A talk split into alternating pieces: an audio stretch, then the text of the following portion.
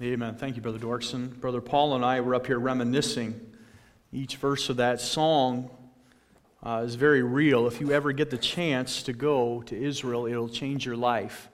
It's an incredible, incredible experience. And Paul and I were talking about that verse about Gethsemane, and we have a picture. I took a picture of Paul standing there in the Garden of Gethsemane, overlooking the city. And it's amazing to think that we stood right where Jesus stood. And those olive trees are, some of them over 2,000 years old. And so the, to think that they were there when Christ was there, we went to Caiaphas's hall. And those steps are still there. There's some that are there that they believe are well over 2,000 years old. Those steps that come down from Caiaphas's house into the city where Jesus would have been taken out of the prison cell there. We stood in the cell underneath the house of Caiaphas, was just essentially a stone pit. And there we stood as a group and sang uh, about Christ, and, and just an incredible experience. If you ever get the chance to go, I would encourage you to take advantage of it, and it'll change your life. It'll change your thinking to stand and look at that rock face called uh, Golgotha, to see the place of the skull. And the Bible says, and in that place was a little garden, and literally you're standing in that little garden as you look at Golgotha. And in that garden was a tomb, and you turn around and through the olive trees and over the little bit of a hill, you can see the tomb. But it's empty. He is not here, for he is risen. What, what an experience, and I appreciate I, I've enjoyed that song for many years, but it means so much more now that we can picture those things that Brother Dorkson is singing about.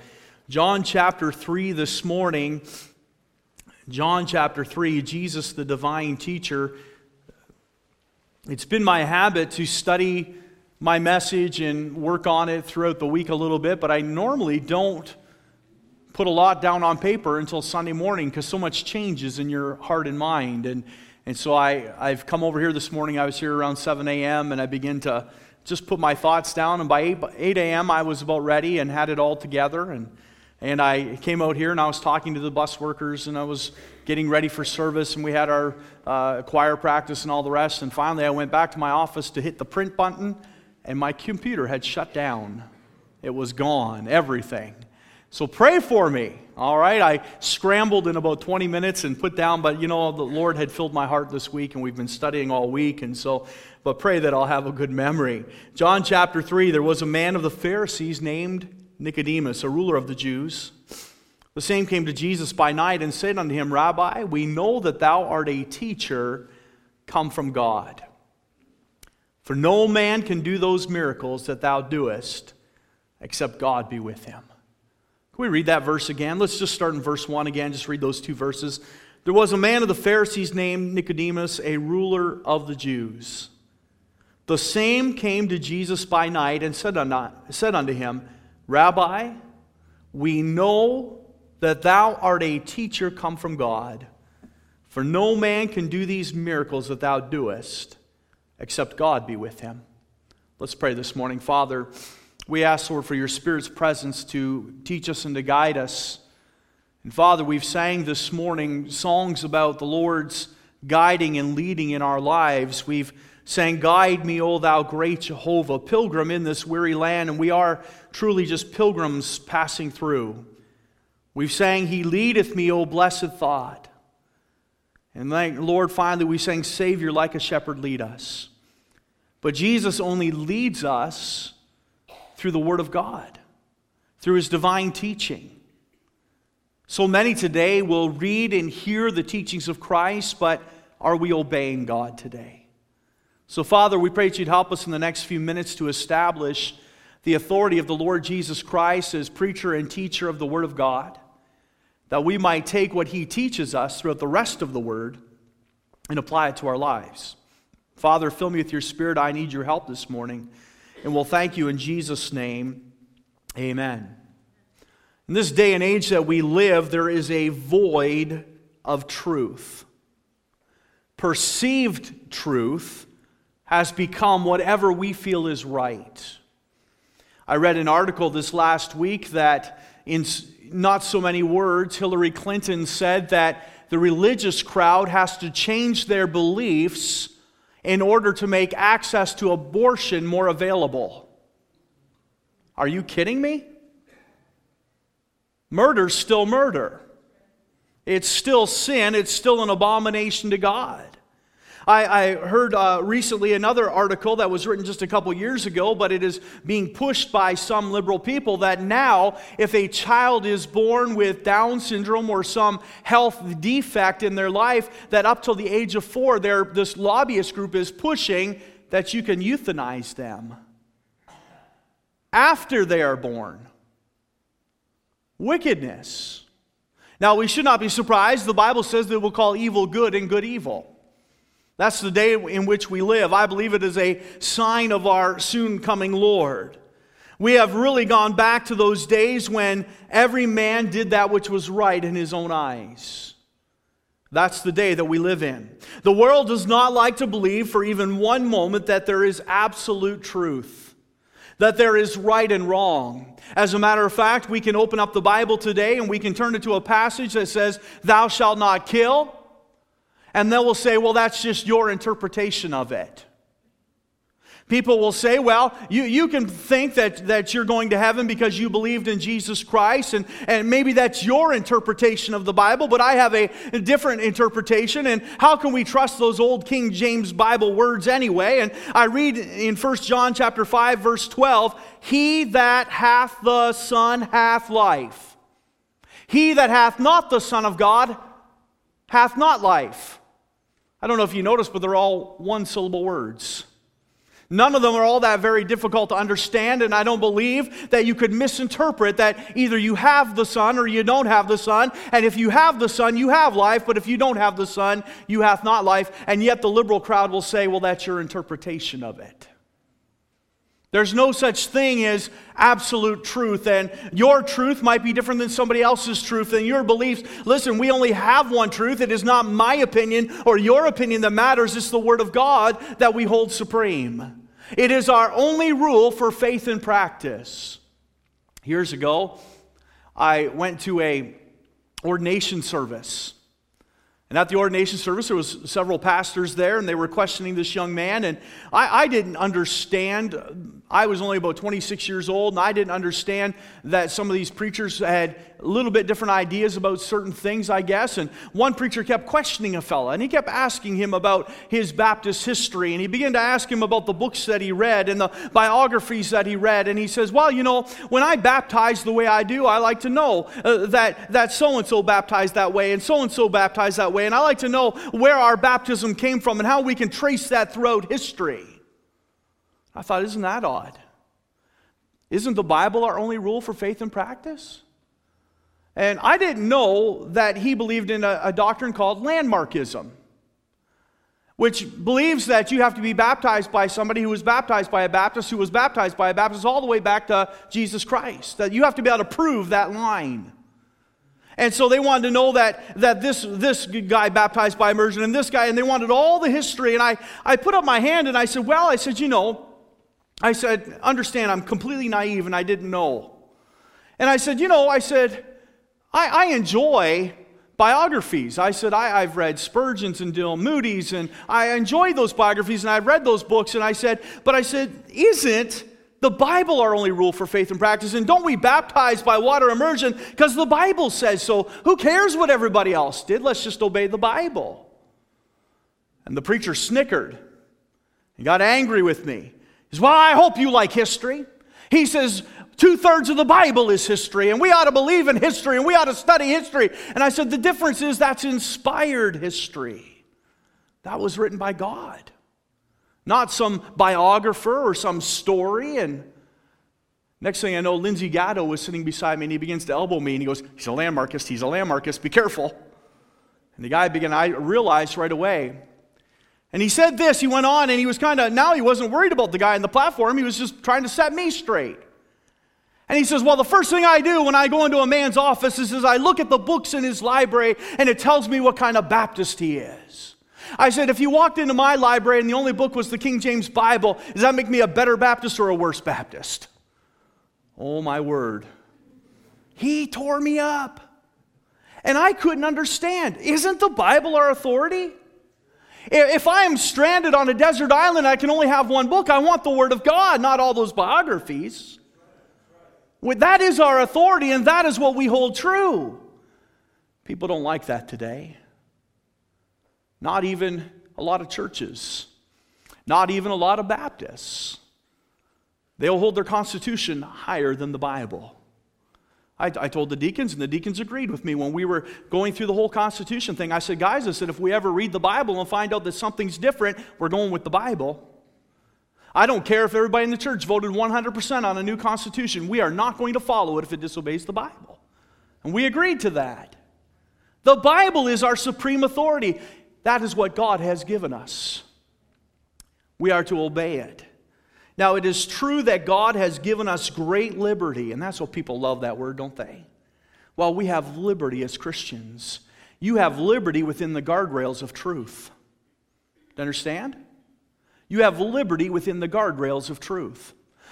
When I was a little boy, my parents had a fence outside the side of the house, didn't we, Mom? Just a little fenced in area, and we could just go out the side door of the house and we could play in that little fenced area. And I had liberty to do whatever I want as long as I stayed in that fence. And we did. We, we got, it's amazing how much trouble you can get in inside the fence, but we did. We managed.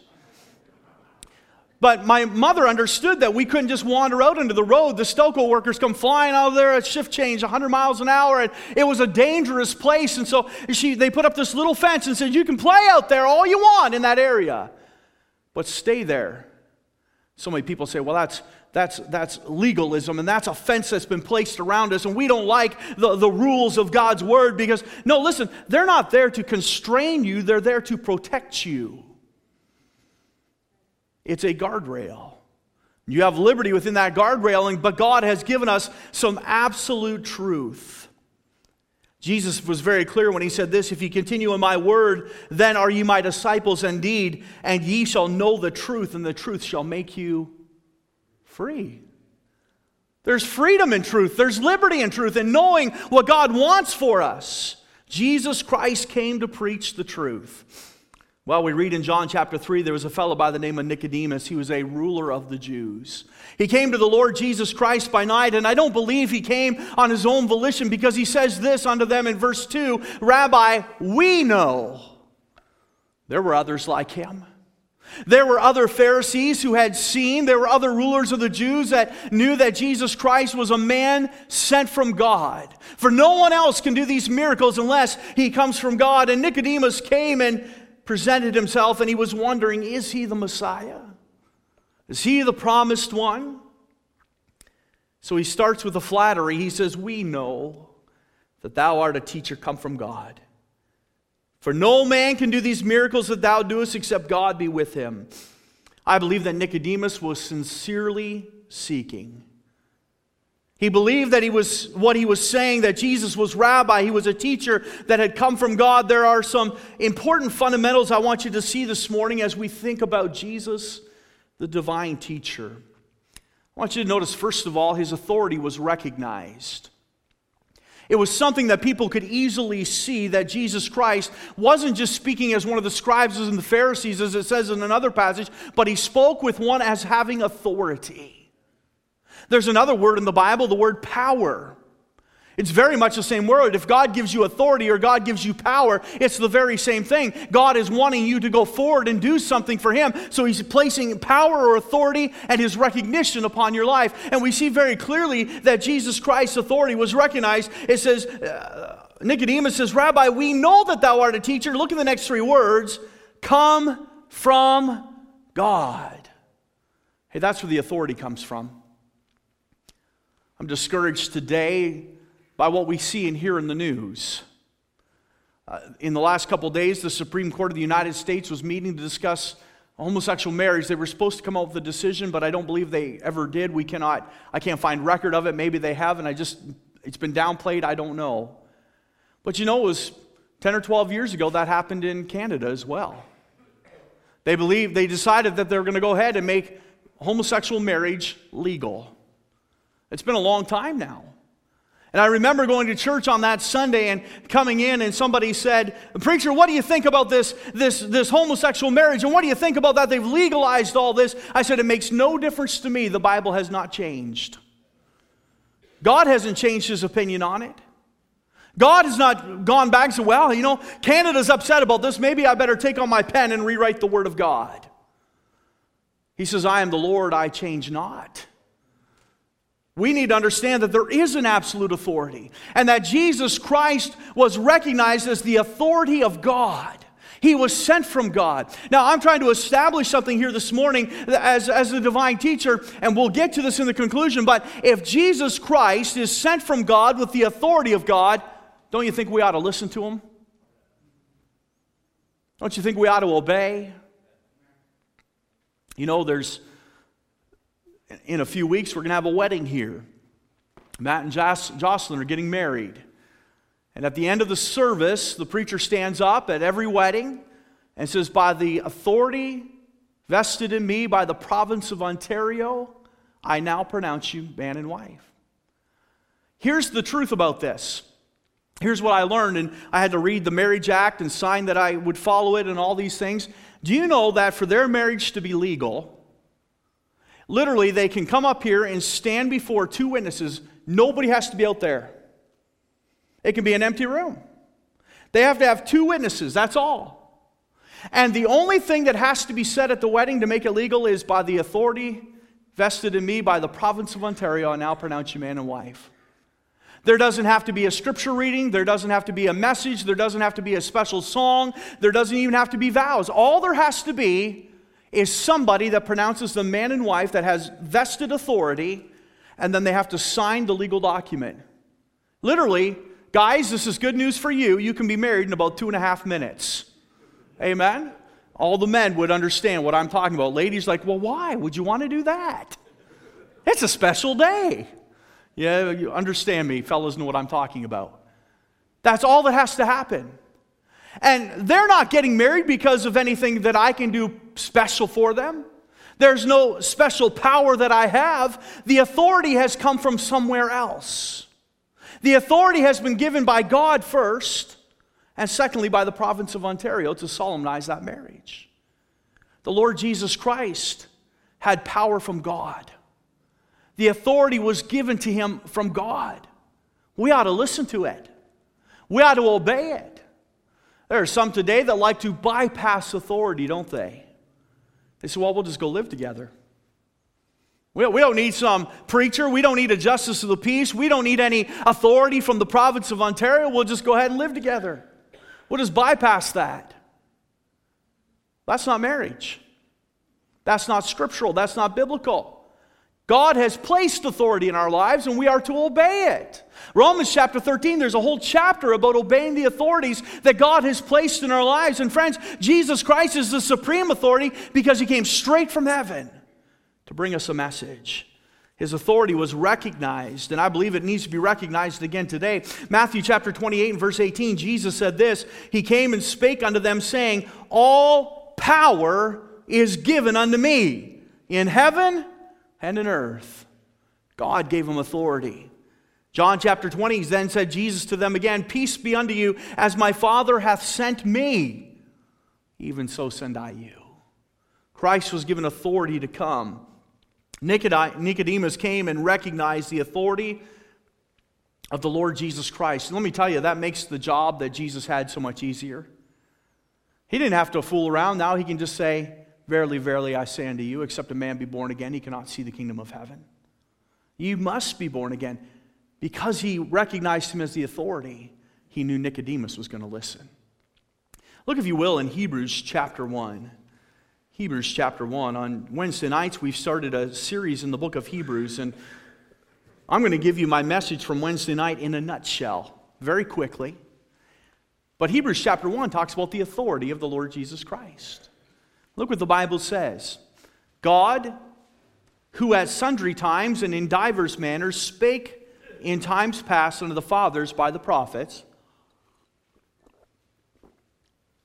hath in these last days spoken unto us by his Son, whom he hath appointed heir of all things, by whom also he made the worlds who, being the brightness of his glory and the express image of his person, and upholding all things by the word of his power, when he had by himself purged our sins, sat down the right hand of the majesty on high, being made so much better than the angels. As he hath by inheritance obtained a more excellent name than thee. The Bible says that God always had a plan to communicate with mankind. It says, God, who at sundry times and in divers manners spake in time past unto the fathers by the prophets the Bible talks about not only the prophets, but in divers manners. I remember a donkey speaking. I, I, remember a burning bush speaking, God speaking through a burning bush. And we remember prophets and judges and priests and kings that would speak as the spokesperson of God. But the Bible says in verse 2 hath in these last days, God hath in these last days spoken to us by his Son whom he hath appointed. Now look at the qualifications of his son. And by the way, the, the important thing here is here, whom he hath appointed. God chose Jesus. He ordained him with authority. He says he appointed him, and who was he? He was heir of all things. Everything belongs to God. Just the other day, Brother McPherson and I got to go to the Strides. Some of you have met the Stride family. I don't know if they're here this morning. They're, they'll probably be here tonight. They've been coming to church about one service a week for the last several weeks, and come we talk to them. They want to they, they want to become a part of our church, and they're they're excited about coming. And, and but one thing that happened on Friday was they became Canadian citizens. And so we got to go down and watch that, and that was, that was kind of that was kind of exciting. And we I'd never been anything like that before, and so we enjoyed that. And we were talking after, and I can't remember how it came up, but we got talking about the earth and some of the things that the justice of the peace was saying about the earth, and and and how beautiful Canada was, and talking about all those things. And Paul leaned over to me and he says, "Isn't that something?" He says, "How beautiful Canada is." And they explained, and Diane Finley talked about mountains of the sea all the way to the ocean water, and she talked about all points in between and how beautiful beautiful was. And Brother McPherson made the observation isn't it interesting that it's so beautiful and yet it's only God's footstool? Isn't that something? All that God has given us is just simply His footstool. It was just God spoke and it became.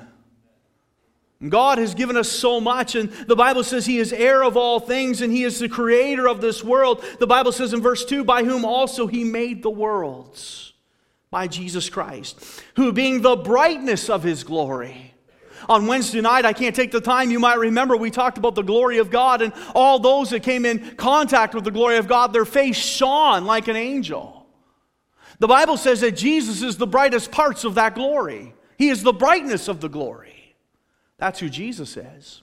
The Bible goes on to say not only is He the brightness of His glory, He is the express image of his person in verse 3. Express means a precise reproduction in every respect. Thomas says, Show us the Father, and it sufficeth us. And he says, If you've seen me, you've seen the Father. We look unto Jesus and we see God. He is the express image of his person. The Bible says he upholding all things by the word of his power. He is the sustainer of this world. Hey, don't worry about global warming. Worry about who's in control. God is still on his throne. I, you know, that, well, the water temperature's gone up half a degree and an iceberg has melted and a polar bear is stuck on a floating piece of ice. Who cares? God's in control. That ought to be the question we're asking. Who's in charge of all this? God is. And He'll take care of it. I got thinking a few years ago, they, uh, what's, what's the fellow in the States uh, that, that thinks he invented global warming? Who? Al Gore, right, yeah. And he was saying, Well, we have found tools laying on the ground, he says, where there used to be glacier ice. And he says, Now they're revealed because the ice has receded so much, we're finding homes and, and tools from, from cavemen, they called them. And I thought, Isn't that something? Because years ago, that means those guys are standing there going, What about this global cooling? Isn't it true? They were living right where the ice came. It was just the opposite. Hey, God is in control. Don't worry about it. He is the sustainer of this world.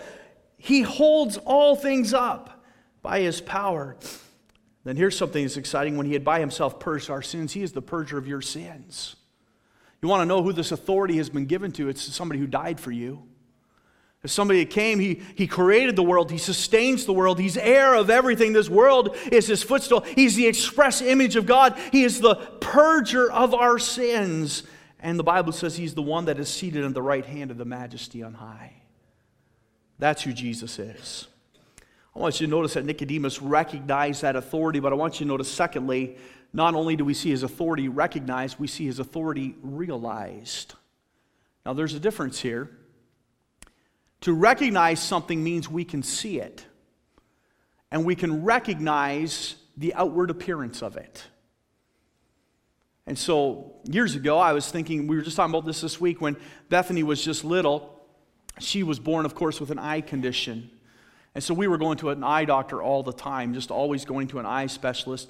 And when they're real little, when they're just, you know, two years old and three years old, they don't use letters. They assume they can't read. So they put up little pictures. So there's a little picture of a cat and a little picture of a house, and then those get a little bit smaller, and there's all these little things. And it was her job to recognize what they were. Now, the eye doctor wasn't all that kind because Bethany's about three years old and she's already started homeschooling and she knew what a cat looked like. Come on. She knew what a house looked like. She knew what a ball looked like. And she'd point, he'd point to the things and he'd say, What are the, oh, I can't see it. What is, I don't, and she didn't know any of them. And the doctor says, Wow, she just doesn't know what it is. She's just not, she's just not there yet. I said, No, no, she knows what those things are. Nope, nope, she doesn't know. We took her to a doctor a couple weeks later for a second opinion, and the doctor, he looked in her eye, and literally when he looked in, he jumped back. And he says, Wow, is she walking into things? He says she has an astigmatism so bad that things must look like they're crooked to her, and she could easily walk into a doorpost or something because it's not, the perspective is all off. And I said, We just went to a specialist two weeks ago that said there was nothing wrong. He says he should lose his license. I said, Well, she, he said, and he used this word, she just doesn't know how to recognize those things. He pulled out the same picture book and he put it right in her lap, and she knew all of them house, ball, cat. But to recognize means to be able to see things and understand what they look like. To realize something means to grasp and understand it fully. In other words, not only would Bethany be able to look and see uh, if it was a train, for example, she could say, well, that's a choo choo train. But to understand it or to realize what it is, she would have to have the concept and understanding. Well, a train is something that is fueled by coal, maybe in the old days, and it would chug along on train tracks, and people could get in on it and ride it and understand the entire function of it. Uh, the difference here is the difference between a head knowledge and a heart knowledge. I believe that Nicodemus came to the Lord Jesus Christ with a head knowledge. He recognized he was a great teacher that was sent from God. He recognized that there was something special about him. But I want you to notice that I believe at the end of his confrontation, he realized who Jesus Christ was to him personally. In John chapter 7, turn there if you will, in John chapter 7. We see Nicodemus again. We don't see him a whole lot in the Bible.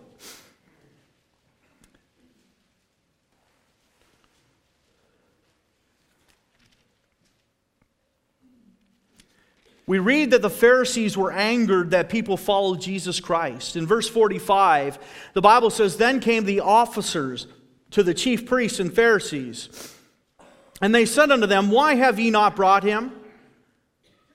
Well, here's what the answers, the officers answered in verse 46 Never man spake like this man. Wow. They recognized his authority. Then answered them the Pharisees, Are ye also deceived? Have any of the rulers or of the Pharisees believed on him? But this people who knoweth not the law are cursed. Now, understand what they're saying here. The Pharisees are saying Jesus Christ is trying to turn people away from the law. And if he turns people away from the law, they're going to be cursed. So he says, people that don't know the law, they're going to be cursed. And so that to them, that was something that was worthy of punishment. Nicodemus in verse 50 saith unto them, he that came to Jesus by night being one of them? Doth our law judge any man before it hear him, and knoweth what he doeth? They answered and said unto him, Art thou also of Galilee? Search and look, for out of Galilee ariseth no prophet. And every man went unto his own house. Nicodemus began to defend the Lord Jesus Christ. we see not only did Nicodemus recognize who Jesus was, but he became to the realization in his heart that I must accept him personally. You say, is that enough proof? Well, maybe not. So turn to John chapter 19, or I'll just share it with you. Later in John chapter 19, we read that there were some that were coming to the tomb of the Lord Jesus Christ to anoint his body, and guess who else was there? Nicodemus. And in case you might want to say, well, you know, maybe this is a different Nicodemus, the Bible says, the same which cometh to him by night. Nicodemus trusted Jesus Christ. Yes, he still served as a Pharisee, but he served as that inner circle. There was another one. There were many more that Jesus that Nicodemus said, "We believe that thou art a teacher sent from God." For no man doeth these miracles except God be with him. And from inside, Nicodemus stood up for the Lord Jesus Christ, and at the end of his life, he came out and he tried to anoint his body. I think it's like this I spent four years in the United States. From 1990 to 94, I went to college in Springfield, Missouri. And while I was there, there was lots of different things that went on. There was graduations and there was special days and of course there was there was president's day in february and all these american holidays where they would raise a flag and they would sing the national anthem. While i was in college i remember president nixon passed away and, and when president nixon died they had a special service the, in, in his honor and they had some prayer time for his family and such and we sang the national anthem and, and i remember that there was some that came to that specific service. We had some men that were in the army reserves and such and they came and they, they they took off their hats and they came in full uniform. I remember sending young men off uh, to Desert Storm in, uh, in spring of 1991, and we had a special chapel service, and, and 10 or 11 young men and women got up before the chapel service, and we honored them and we prayed over them, and they were all in their different branches of the military uniforms. They would take off their hats and they would stand at attention at that flag, and the people in the room would put their hand over their heart. And I remember, out of respect for that flag and what it symbolized, and respect for those that were there that were with me who were Americans, that I would sing along. Oh, say, can you see? And I know all the words today because of that time spent there. But there's one thing I did not do. If I had a ball cap on, if we were at a ball game or something, or sometimes the college would have a football game, we would take our hats off and we would respect the flag, but I didn't put my hand over my heart. That was something that was very personal for those people. That was something that they were giving their hearts to the patriotism of their country and they were supporting that. And so, though I recognized the symbolism and though I recognized what the stars and stripes meant, I never realized it for myself because I was not a part of that country. I was a visitor. There's a lot of people today that recognize who Jesus is, but because they choose to live for self, have not realized him in their hearts. You've never trusted Jesus Christ as your Savior. Nicodemus came to the Lord Jesus Christ by night because he recognized something about him and he wanted some answers. And Jesus said, Except a man be born again, he cannot see the kingdom of heaven. He says, he says Verily, verily, I say unto you, ye must be born again. Boy, we don't like being told what to do. But I believe that Nicodemus didn't just recognize, he realized that this is what I need in my life. Let me ask you maybe you're in that place today. Maybe you've recognized, hey, Jesus was a good man. And Jesus was a good teacher and Jesus was a good prophet and but you start to see from the scriptures that Jesus actually had the authority of God. And everything he said was true, and all scripture is given by inspiration of God and is profitable for doctrine, for proof, for correction, for instruction in righteousness, that the man of God may be perfect, truly furnished unto all good works. We must obey the word of God for it has authority. Turn to John chapter 3, if you will. Because of this authority, I want you to notice what Christ impressed upon the life of Nicodemus. Jesus answered and said unto him in verse 3 Verily, verily. That means truly, truly. What I'm about to say is a truth.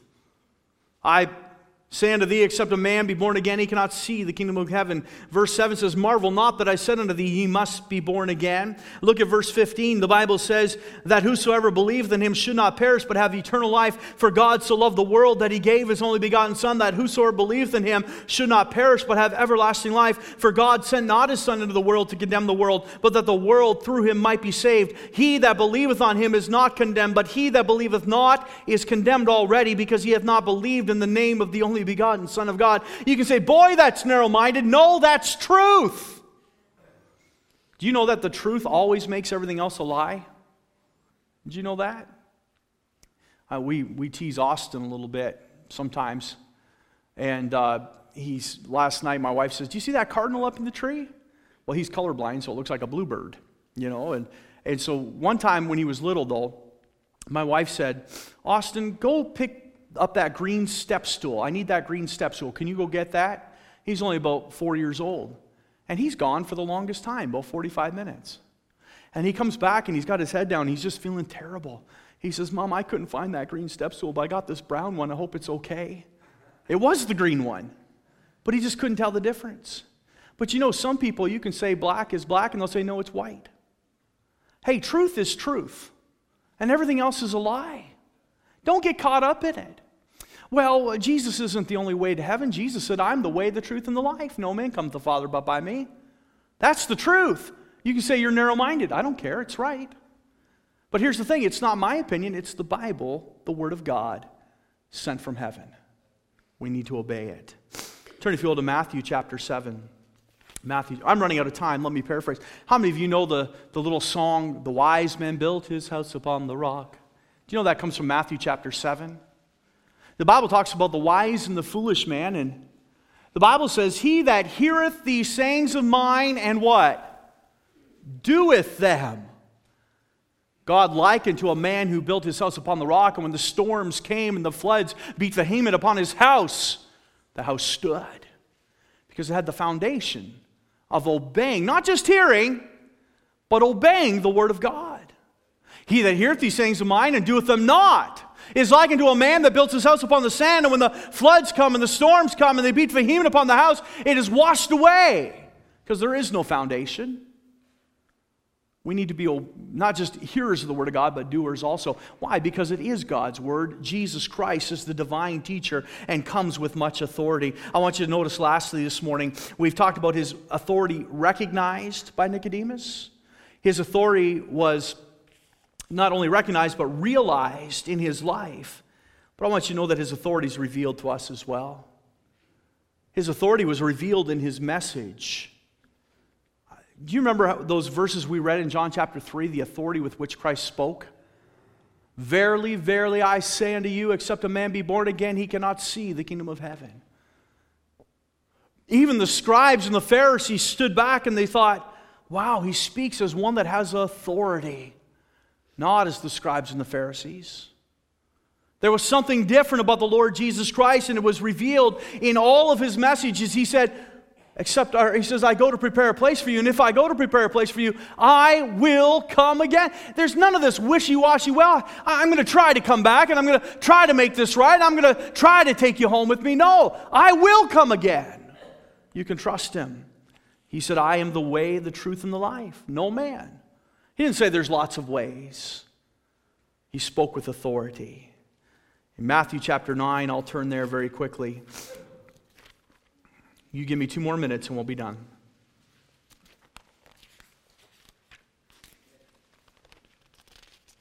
Matthew chapter 9, the Bible says in verse 1 And he entered into a ship and passed over and came into his own city. And they behold, they brought him to him a man sick of the palsy, lying on a bed. And Jesus, seeing their faith, said unto the sick of the palsy, Son, be of good cheer, thy sins be forgiven thee. And behold, certain of the scribes said within themselves, This man blasphemeth. And Jesus, knowing their thoughts, Wherefore think ye evil in your hearts? For whether is it easier to say, Thy sins be forgiven thee, or to say, Arise and walk?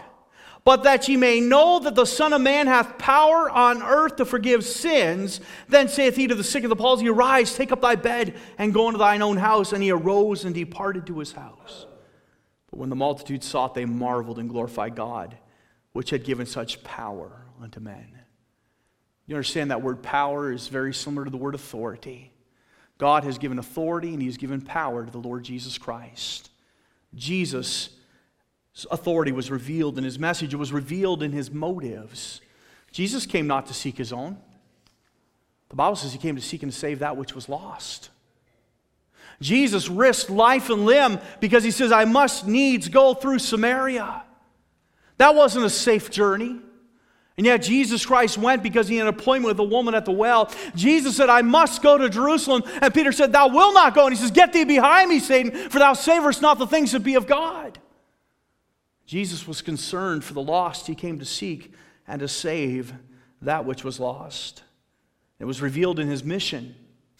In John chapter 5, turn back to the book of John this morning, we're just about finished. In John chapter 5, Look at some of these verses that describe the mission of the Lord Jesus Christ. In verse 30, I can of mine own self do nothing. As I hear, I judge, and my judgment is just, because I seek not mine own will, but the will of the Father which hath sent me. Look at verse 36. But I have greater witness than that of John, for the works which the Father hath given me to finish the same works that I do bear witness of me that the Father has sent me. And the Father himself, which hath sent me, hath borne witness of me. Ye have neither heard his voice at any time nor seen his shape. Uh, again and again, we see in the scriptures God, Jesus saying, God has sent me. Look at verse 43, the same chapter. I am come in my Father's name. And ye receive me not. If another shall come in his own name, him will ye receive. Look at John chapter 6. Just turn over a page to verse 39. And this is the Father's will, which hath sent me that of all which he hath given me, I should lose nothing, but should raise it up again at the last day. Look at verse 44. No man come to me except the Father which has sent me draw him. Again, God has sent him. Verse 57 As the living Father hath sent me, and I live by the Father, so he that eateth, uh, eateth me, even shall he live by me. Chapter 7 and verse 29 But I know him, for I am from him, and he hath sent me. Jesus Christ has revealed his authority in his motives, his mission, and his message. Years ago, the police of the island of Samoa were not allowed to carry guns. It was such a police, peaceful nation. If they did have a problem, they have a, a billy stick or something like that, but they weren't allowed to carry guns. And as their job became more increasingly difficult and more dangerous, they began to suggest, some of the officers began to suggest, well, maybe we should start carrying guns. The commissioner was trying his best to keep guns off the island, and so he said, well, let's do this for a while. Any police officer that can grow a mustache will be given an extra dollar a month pay. That was a long time ago. Because the appearance with a mustache gives you more authority. Friends, authority doesn't come from a mustache. I'm glad too, because I struggle. Authority doesn't come from a mustache. They used to teach us in Bible college well, wear a dark suit when you preach because that gives you more authority. They used to say things like, uh, be careful of certain things because you want to have the authority. Authority comes from God, is endued power. Jesus Christ had authority. The Bible says there was nothing about his appearance that would draw us to him. People were drawn to Jesus Christ because he came from God and he had authority. Now, here's our conclusion this morning. If the teachings of Jesus Christ have the authority of God at their root, then we must believe them. We must obey. Listen, that is not a popular message in this day and age. Nobody likes to be told what to do. Nobody likes, but again, it's a guardrail. It's there for your benefit, it is there for your protection. When we think about sin, Jesus said, Go and sin no more. The Bible says, Be holy as Christ is holy. When we think about salvation, the Bible says, Except a man be born again, he cannot see the kingdom of God. Jesus said, I am the way, the truth, and the life. No man comes to the Father but by me. When we think about our service for God, the Bible says, Go ye into all the world. You may not like it, we are to go. Years ago, there was a fellow, many of you would know his name by the name of Oswald J. Smith. Oswald J. Smith was born here in Otterville, Ontario, not far from here. God saved his soul when he was about 19 years of age, and right away he believed he must preach the gospel. He had a love for missions and wanted to go around the world and preach the gospel, but no missions agency would take him. He was about 135 pounds soaking wet, and they thought that he had ill health. He lived to 97 years old. And so he thought, well, if I cannot go, I will send another in my place. He'd been serving as the pastor of the church in Los Angeles, a congregation that after he came grew to 2,200 in just seven months. And he announced to his church that he would stay for the remainder of the year, but he was burdened to go back to Toronto. They said, We will build a 3,000 seat auditorium if you stay, and we know that we will fill it by year's end. He said, No, I must go to Toronto. And he came to Toronto and he began the great People's Church. And by the time he retired in 1959, now think about this in 1959, they had a missionary budget of $780,000 a year in 1959. 350 missionaries were sent worldwide to 42 different countries. That's incredible. God used him to touch the world. You say, How's that happen? Because somebody believed, and here's what he said I believe this to be the Word of God.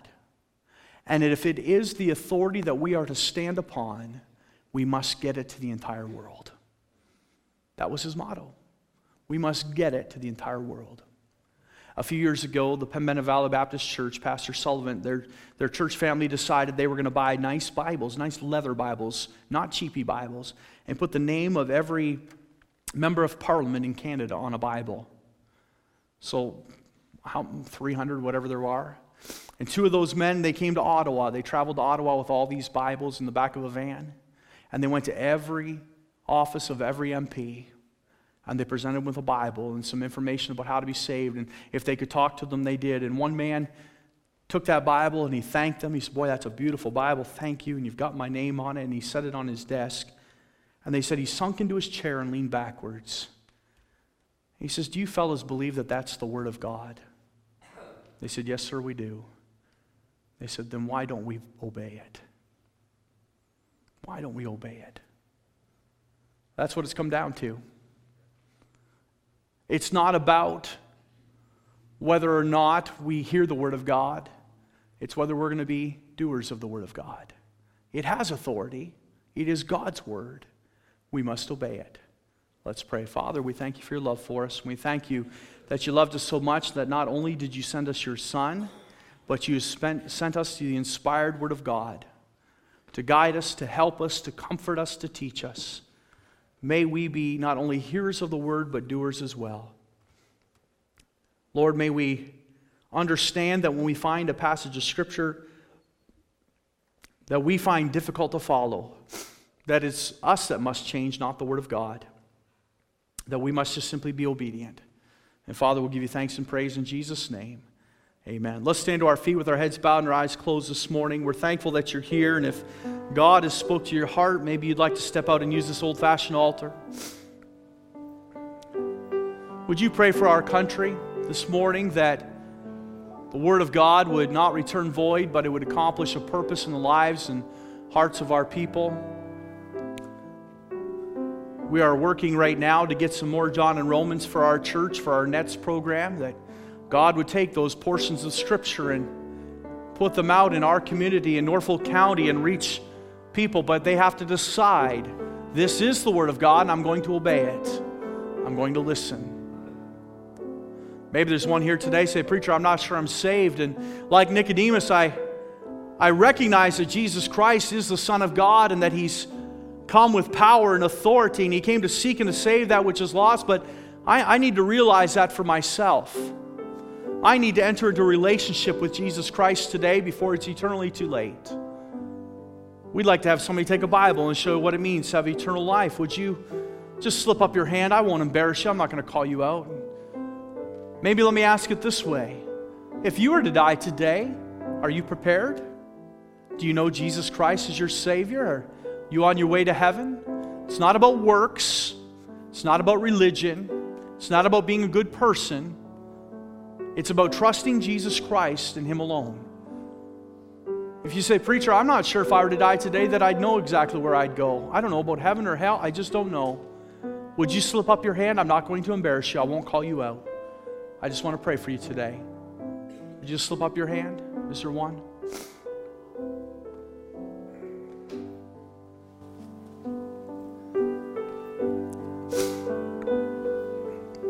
Brother Baker's going to sing one verse. Just one verse. This is your verse. You step out and come. If God has spoke to your heart, if you need to be saved, would you come?